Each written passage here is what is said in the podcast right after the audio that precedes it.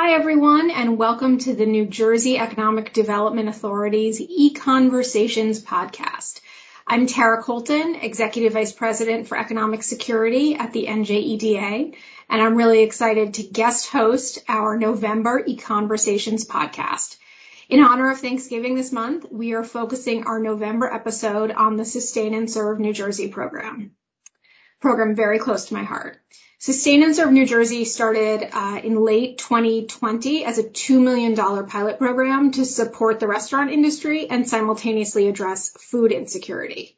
The model is very simple. Provide grants to organizations statewide to purchase meals from local restaurants and distribute them to members of the community free of charge. Since February of twenty twenty-one, the program has grown into a nearly thirty-five million dollars program, and the impact has been overwhelming. We've already had nearly two million meals purchased from more than four hundred restaurants in every county in the state. We're on track to purchase another one point five million meals by January. So in addition to the thirty-five million dollars that we already have to date, we were so thrilled and honored that Governor Murphy recently announced that there will be an additional ten million dollars for Sustain and Serve to have a phase three, which will bring our total to forty-five million dollars in funding and four point five million meals served.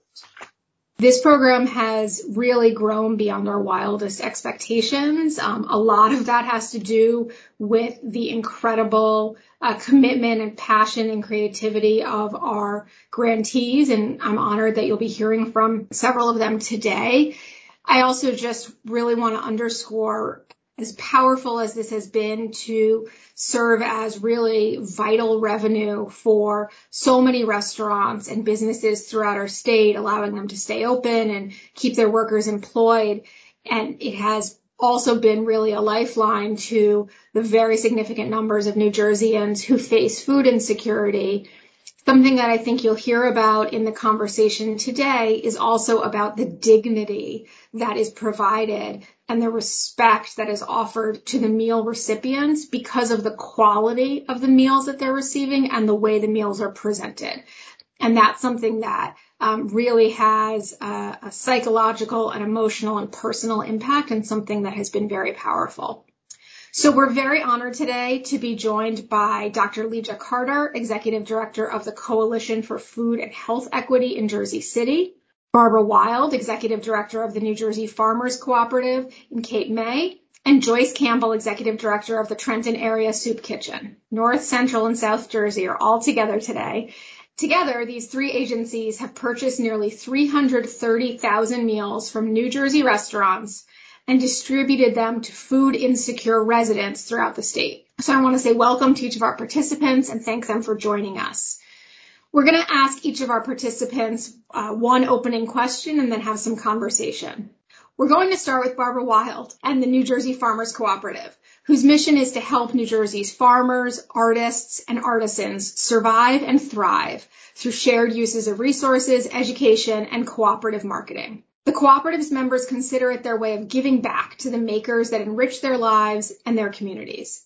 Under Barbara's leadership, the cooperative is creating a regional network of farmers, artists, and artisans in underserved communities in South Jersey and beyond to make the community more economically viable, save farmland by preserving historic properties, and reinvigorating the community as a whole by making farming and small business more accessible to people of color, women, and youth. Barbara is also the founder of Wild Hospitality Group, which includes Willow Creek Winery and Farm, uh, Southern Mansion, Legates Farm and Market, and the cottages at Willow Creek. The fifty-acre Willow Creek Winery and Farm produces sustainable estate wines from grapes grown on the property. I had the pleasure of visiting Willow Creek with my family when we were on vacation down the shore, and my uh, my children refer to it as, quote, the grape farm. So they definitely picked up on what you were doing, and um, my son told me that the pizza he ate there is one of the only types of pizza he would like to eat going forward. So we'll be making the trip down to Cape May at some point, I'm sure. So Barbara, your organization has created a lot of interesting partnerships through Sustain and Serve. including working with Cape May schools to transport meals via school buses and employing local residents to help with meal preparation. Can you tell us a little bit about these partnerships and how they're furthering your efforts to both support your farmers and alleviate food insecurity? Well, I will be honest with you. In the beginning, we knew, first of all, we're incredibly grateful to be included in this program and to be able to give back to our community. But more than anything, we knew we could produce the meals. We have, we're working with large catering kitchens. So that wasn't a problem. We knew we could produce them. It was more, how do you get them out to the public? And so we started calling around you and you call your assemblyman, you call your local churches, you call everything. And they just kept giving us more and more suggestions. It was really from the ground up learning experience. I was very blessed because they would say, hey, call this person. They're in charge of the school buses. And lo and behold, there's a huge need down in Cape May County. I learned, I had no idea how many people were in desperate need and they weren't getting fed. A lot of them were kids. Their parents have substance abuse problems. The kids weren't getting fed at all. The only time they got a meal is when they were at school. And guess what? They weren't in school then. Older people, they weren't getting good meals, or even with the soup kitchen, not soup kitchens, but like uh the pantries, they weren't really able to cook the food. They get box things and stuff. But they really wanted a meal that was prepared that they could just heat up in the microwave, heat up in the oven, put it in the freezer. And so we knew there was a big need. And today we were actually just approached by C E O of, um, or C E O of the huge Coast Guard base we have to, here. And now they're about to come in and they're going to get involved and come over as volunteers too and distribute. Distributing is the key. We can produce so many meals. It's incredible, but it's getting it out to the people. And then, so what we ended up doing, uh, the faith-based groups were incredible, and they just blew my mind. They were taking, they were showing up with box trucks. Uh, the school systems, when there was not school time, they would come up with school buses, and they would just load. We'd be making them in, in an assembly line, having them ready, and they would just load them up. We were also very blessed because we're just gifted with two big walk-ins, a big, huge walk-in freezer and a big walk-in uh, refrigerator, which is going to really help because then we can put stuff aside, because what we do is we get rid of the bulk in the trucks and the school buses. I mean, they just come in these vans. We fill them up. But to get them to the individuals, what we do is we take them over to the other farm at Legates, which is in walking distance of some of the m- most needy people in Cape May County. And literally people were lined up down the street. We'd, we'd have like Sundays or Saturdays lined up the street. And at first they were embarrassed. And this is, oh, are you going to ask for our name? Is it something? No, we just want you to have it. We don't care. Here you go. And, and they were delighted. So now we're really excited because we can stockpile a bunch. And then winter down in Cape May is the worst because it's a seasonal community, and we can stockpile and just give them away, give them away, give them away, give them away. And people are so excited. I cannot tell you. And now we have the retired veterans organization, and they're going to get involved too. But people like want to help. They get excited, and they also like the whole community. They're, they love to talk to people, get involved, come in and see us all. And it's fun. I mean, you don't let certain people touch the hot ovens, obviously, but, you know, everything else you can set up. Everybody's talking. They're having a good time. And then all these people who desperately need food are delighted, absolutely delighted. So it's a win-win for everybody. It really is. And we try to do healthy stuff. Again, you have to do it healthy, but comfort food. You can't just do a kale salad for a kid or grandma because they're not going to eat it. You have to make it good. You want to have enough protein. You want to have something that's tasty, um, something that can be reheated, something that can be saved and will keep, but it's healthy. And also, like I said, they do need the protein. They do need some veggies thrown in. You try to do all that. And that's what we try to do. Simple, but very, very good.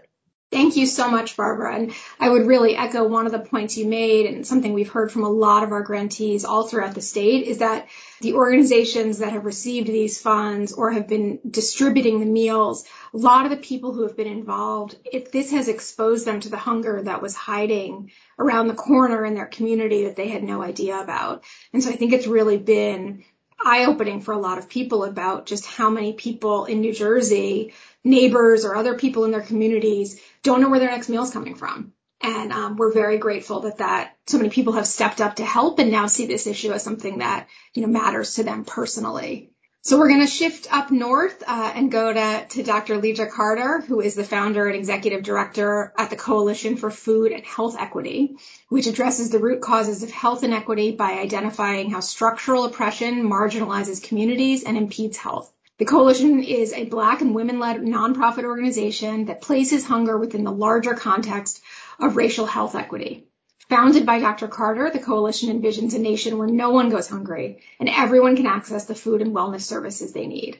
Doctor Carter is a Fulbright Scholar, an Associate Professor of Exercise Psychology at the intersections of critical and feminist health equity at Temple University, and an expert on inclusive and equity-focused practice in sports and health. And I must say, having had the opportunity to meet Leija a couple of weeks ago when we visited one of your restaurant partners, you always describe uh, the work that the Coalition does as hugs in a box, that people are getting that warmth through their meals. And I certainly see it. Having met you in person, you certainly bring that energy and passion to all that you do. So wanted to ask you, you launched the Coalition for Food and Health Equity as a direct response to COVID nineteen and have delivered weekly meals to vulnerable populations in Hudson County through partnerships with local restaurants. You yourself have an extensive background, and you've told me how you that you feel that background has led you directly to creating this coalition. Can you tell our listeners a little bit about that and why you see this as your calling? Yeah, um, absolutely. First, thank you so much for inviting me to be on this podcast with these other wonderful women. It's just, it's just so, it's so amazing, um, and it, I just feel very honored to be um, a part of today's conversation. Yeah, so it's it's very interesting the ways in which, like, where life takes you. You know, my background is in both psychology and movement science, and essentially for the past fifteen years, I've looked at the social determinants of physical activity, and that includes not just, you know, the built environment, which we know plays a huge role in getting people active, but also things like psychology, spirituality, as well as what you eat and put in your body has a direct impact on its ability to be able to move in all the ways in which you hope that it can move.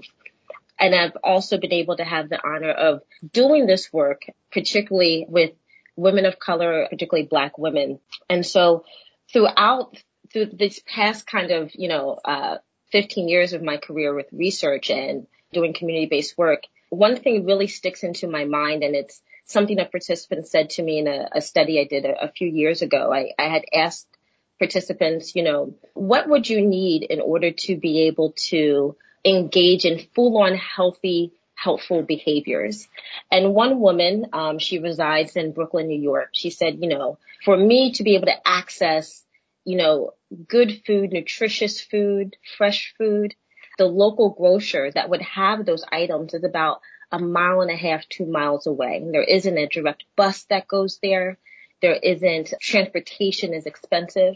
And she said, you know, for me, when I think about nutrition and health, it's just a world away for me that she's on earth and being able to access healthy food, good food, and also other things like mental health, mental health services and services for physical health all seemed like it was on a whole other planet. And so one thing that I toil in constantly is, particularly with coalition equity, is how do we make, particularly when it comes to accessing good, nutritious food and items, how do we change that from being a world away for folks to being right on your doorstep? And how do we do it in a way that, as you said, Tara, keeps the dignity, the care, the love, and the respect that we all deserve and should have?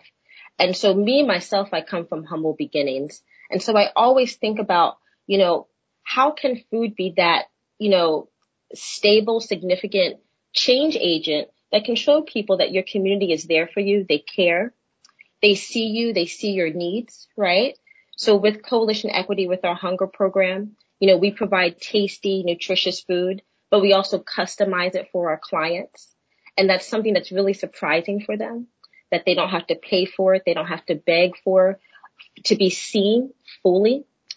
And so I think my entire background with working in research, as well as working with some phenomenal community-based organizations that toil deeply in the ways that communities of color are marginalized historically and structurally, and how we can reach those groups, reach those communities, but do so in a way that reinforces dignity, that is truly steeped in liberation-based models, and also brings other people into the fold, because, you know, we can't we can't sustain any of this alone, right? And I think that's the beauty of really good community-based work. So I'll just say in a nutshell, I think, you know, me, my own background, being a kid that didn't have everything, and then having the honor and the blessing of going into someone that, that can research the ways in which society can do better to help people, one through food and through other mechanisms, definitely has brought me here to what I think is a, a very interesting full circle moment of, you know, being able to see what other people are doing and working with some amazing restaurant owners that also see themselves as change agents in health. Yeah, I, I think that's it. Thank you so much. Really powerful. And last but not least, uh, we're going to hear uh, from Joyce Campbell, Executive Director of the Trenton Area Soup Kitchen, or TASK. TASK has been a mainstay in the Mercer County community for nearly forty years, providing meals and educational services. In twenty twenty, TASK provided over four hundred thousand meals in the greater Mercer County region, and currently serves an estimated eight thousand free meals each week to folks in Mercer County who need them, and provide services that increase self-sufficiency and improve quality of life. Prior to TASK, Joyce worked for over twenty years at Catholic Charities of Trenton and is a professional social worker. She's been a passionate advocate for policies and programs that break the cycle of poverty. So Joyce, through Sustain and Serve, you're partnering with eleven local restaurants in the Trenton area to provide meals to food insecure residents within your region. Tell us about your experience working with the local restaurants to make this happen and the impacts that it's had on both the restaurants and the meal recipients. Sure. Thank you very much, Tara. TASK actually began a little project of its own prior to Sustain and Serve. We were so generously supported by the community that we actually had read about some other places using local restaurants. So we had actually reached out to two local, our focus is small restaurants, local, you know, minority owned, and but still with the capacity to provide about two hundred meals minimum.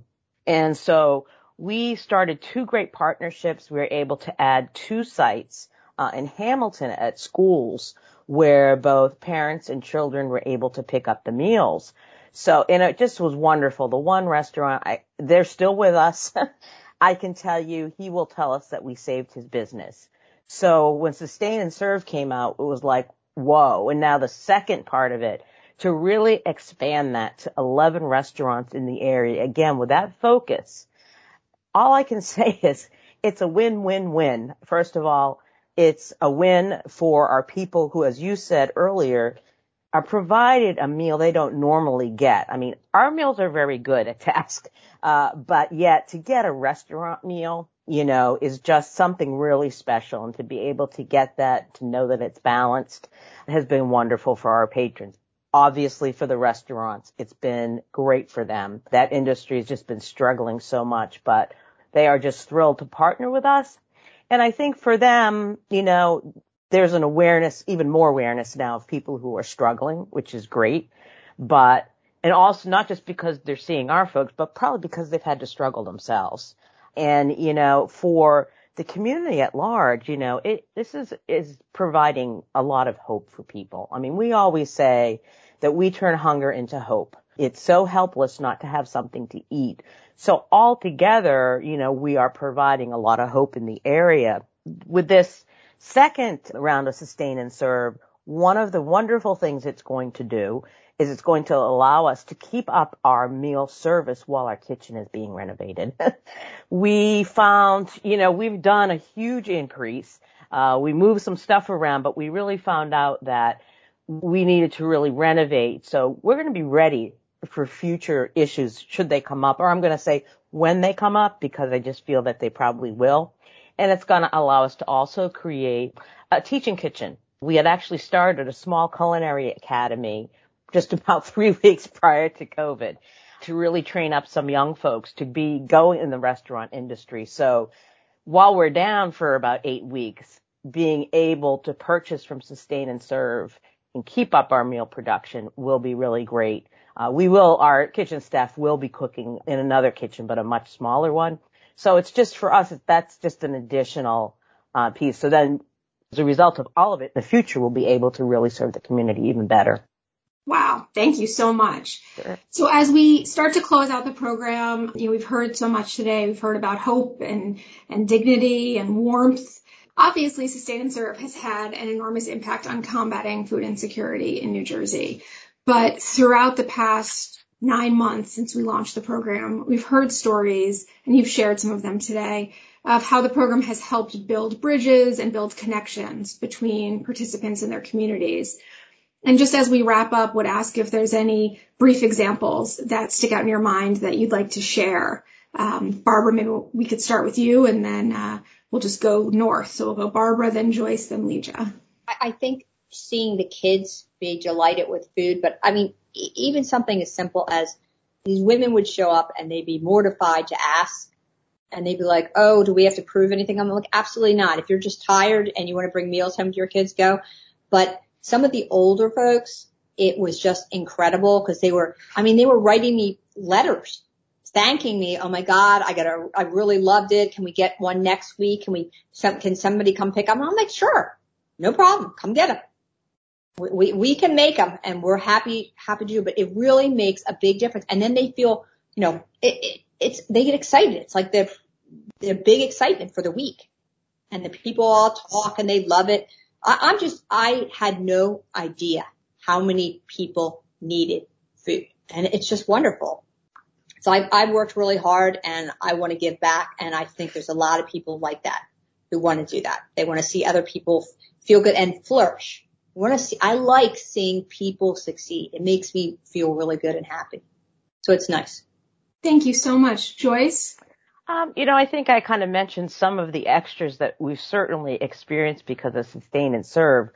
But really, kind of going back, um, it, one of the things that I think it really addresses is nutrition insecurity. You know, we talk about food insecurity, and we try very hard at task with our own meals, you know, to be more nutritional. But again, it's very difficult because we always approach it as the one meal we provide, if that's somebody's only meal of the day, we want to make sure it's substantial enough. But I think with the restaurants and saying, you know, you have to have certain things, I believe that we are helping nutritional insecurity.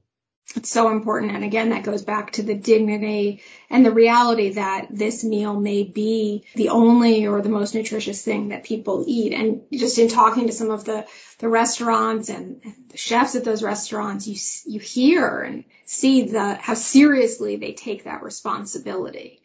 So, Leija, I had the pleasure, um, uh, again, of meeting you and, and working with uh, some of your, your restaurant partners a couple weeks ago. If you want to close us out and, again, just share any examples about the bridges that you see being built between participants and their communities. Yeah, absolutely. Um, I echo that when it on nutrition security and addressing nutrition insecurity, and kind of jumping off of that, something that we feedback we often get from our clients. Uh, we serve about eighty percent of our clients are, are seniors and seniors who have some form of disability. And so many of our, our clients uh, will call us or their email or they'll call our hotline and say, you know, this food is allowing me, is helping me manage my chronic illness, is helping me, you know, get through the day. It's not just about hunger. It's about the type of food that's being put in someone's body that can help them with their diabetes, help them with their blood pressure, help them just have a healthier physical existence. And so because the focus is on nutrition as well as food, we're able to close multiple gaps, not just on hunger, but also on good diet, nutritional diet. For us, we're, we're beginning to expand it into more of nutritional knowledge and literacy. So each of our, our clients receive um, dietary facts with each of their meals, so they know what's in that meal. And that's a conversation they could have with their caseworker, their caregiver, about this particular meal and how it may be helpful to them or how we can do better. The second thing is, now this has just been so beautiful, is the way in which the restaurants see themselves as part of the solution, part of the solution. Um, I would say all the restaurants that we are partnered with, they now are out there and they're messengers for, one, what we do, but also realizing that they are the door. They're the answer, right? That because we're using restaurants to make these nutritious meals and to serve our community, we need them to be change makers in health and be community advocates. And they've grown and evolved into this, right? So it's not just me that has to be out there saying, hey, you know, here's a program. Our restaurant owners, you know, if they see someone or if they come across someone that might be experiencing nutritional insecurity or food insecurity, to say, hey, I'm part of a program and maybe you might want to learn more about that information. Someone here also um, shared about how serious the restaurant owners take and the chefs take what they do. Oh, my God. They're just so, so, so serious. And so I asked myself, I'm like, why go anywhere else where we have chefs dedicated to helping people eat good and eat right? You know, they're, to me, they're the scientists. And so it's just been good to see them kind of turn into these community um, workers, community uh, supporters. It's just a win-win-win, as we shared. It's just, and it's a beautiful social kind of microeconomy that's being developed, both economically, but social, emotionally, you know? So, yeah.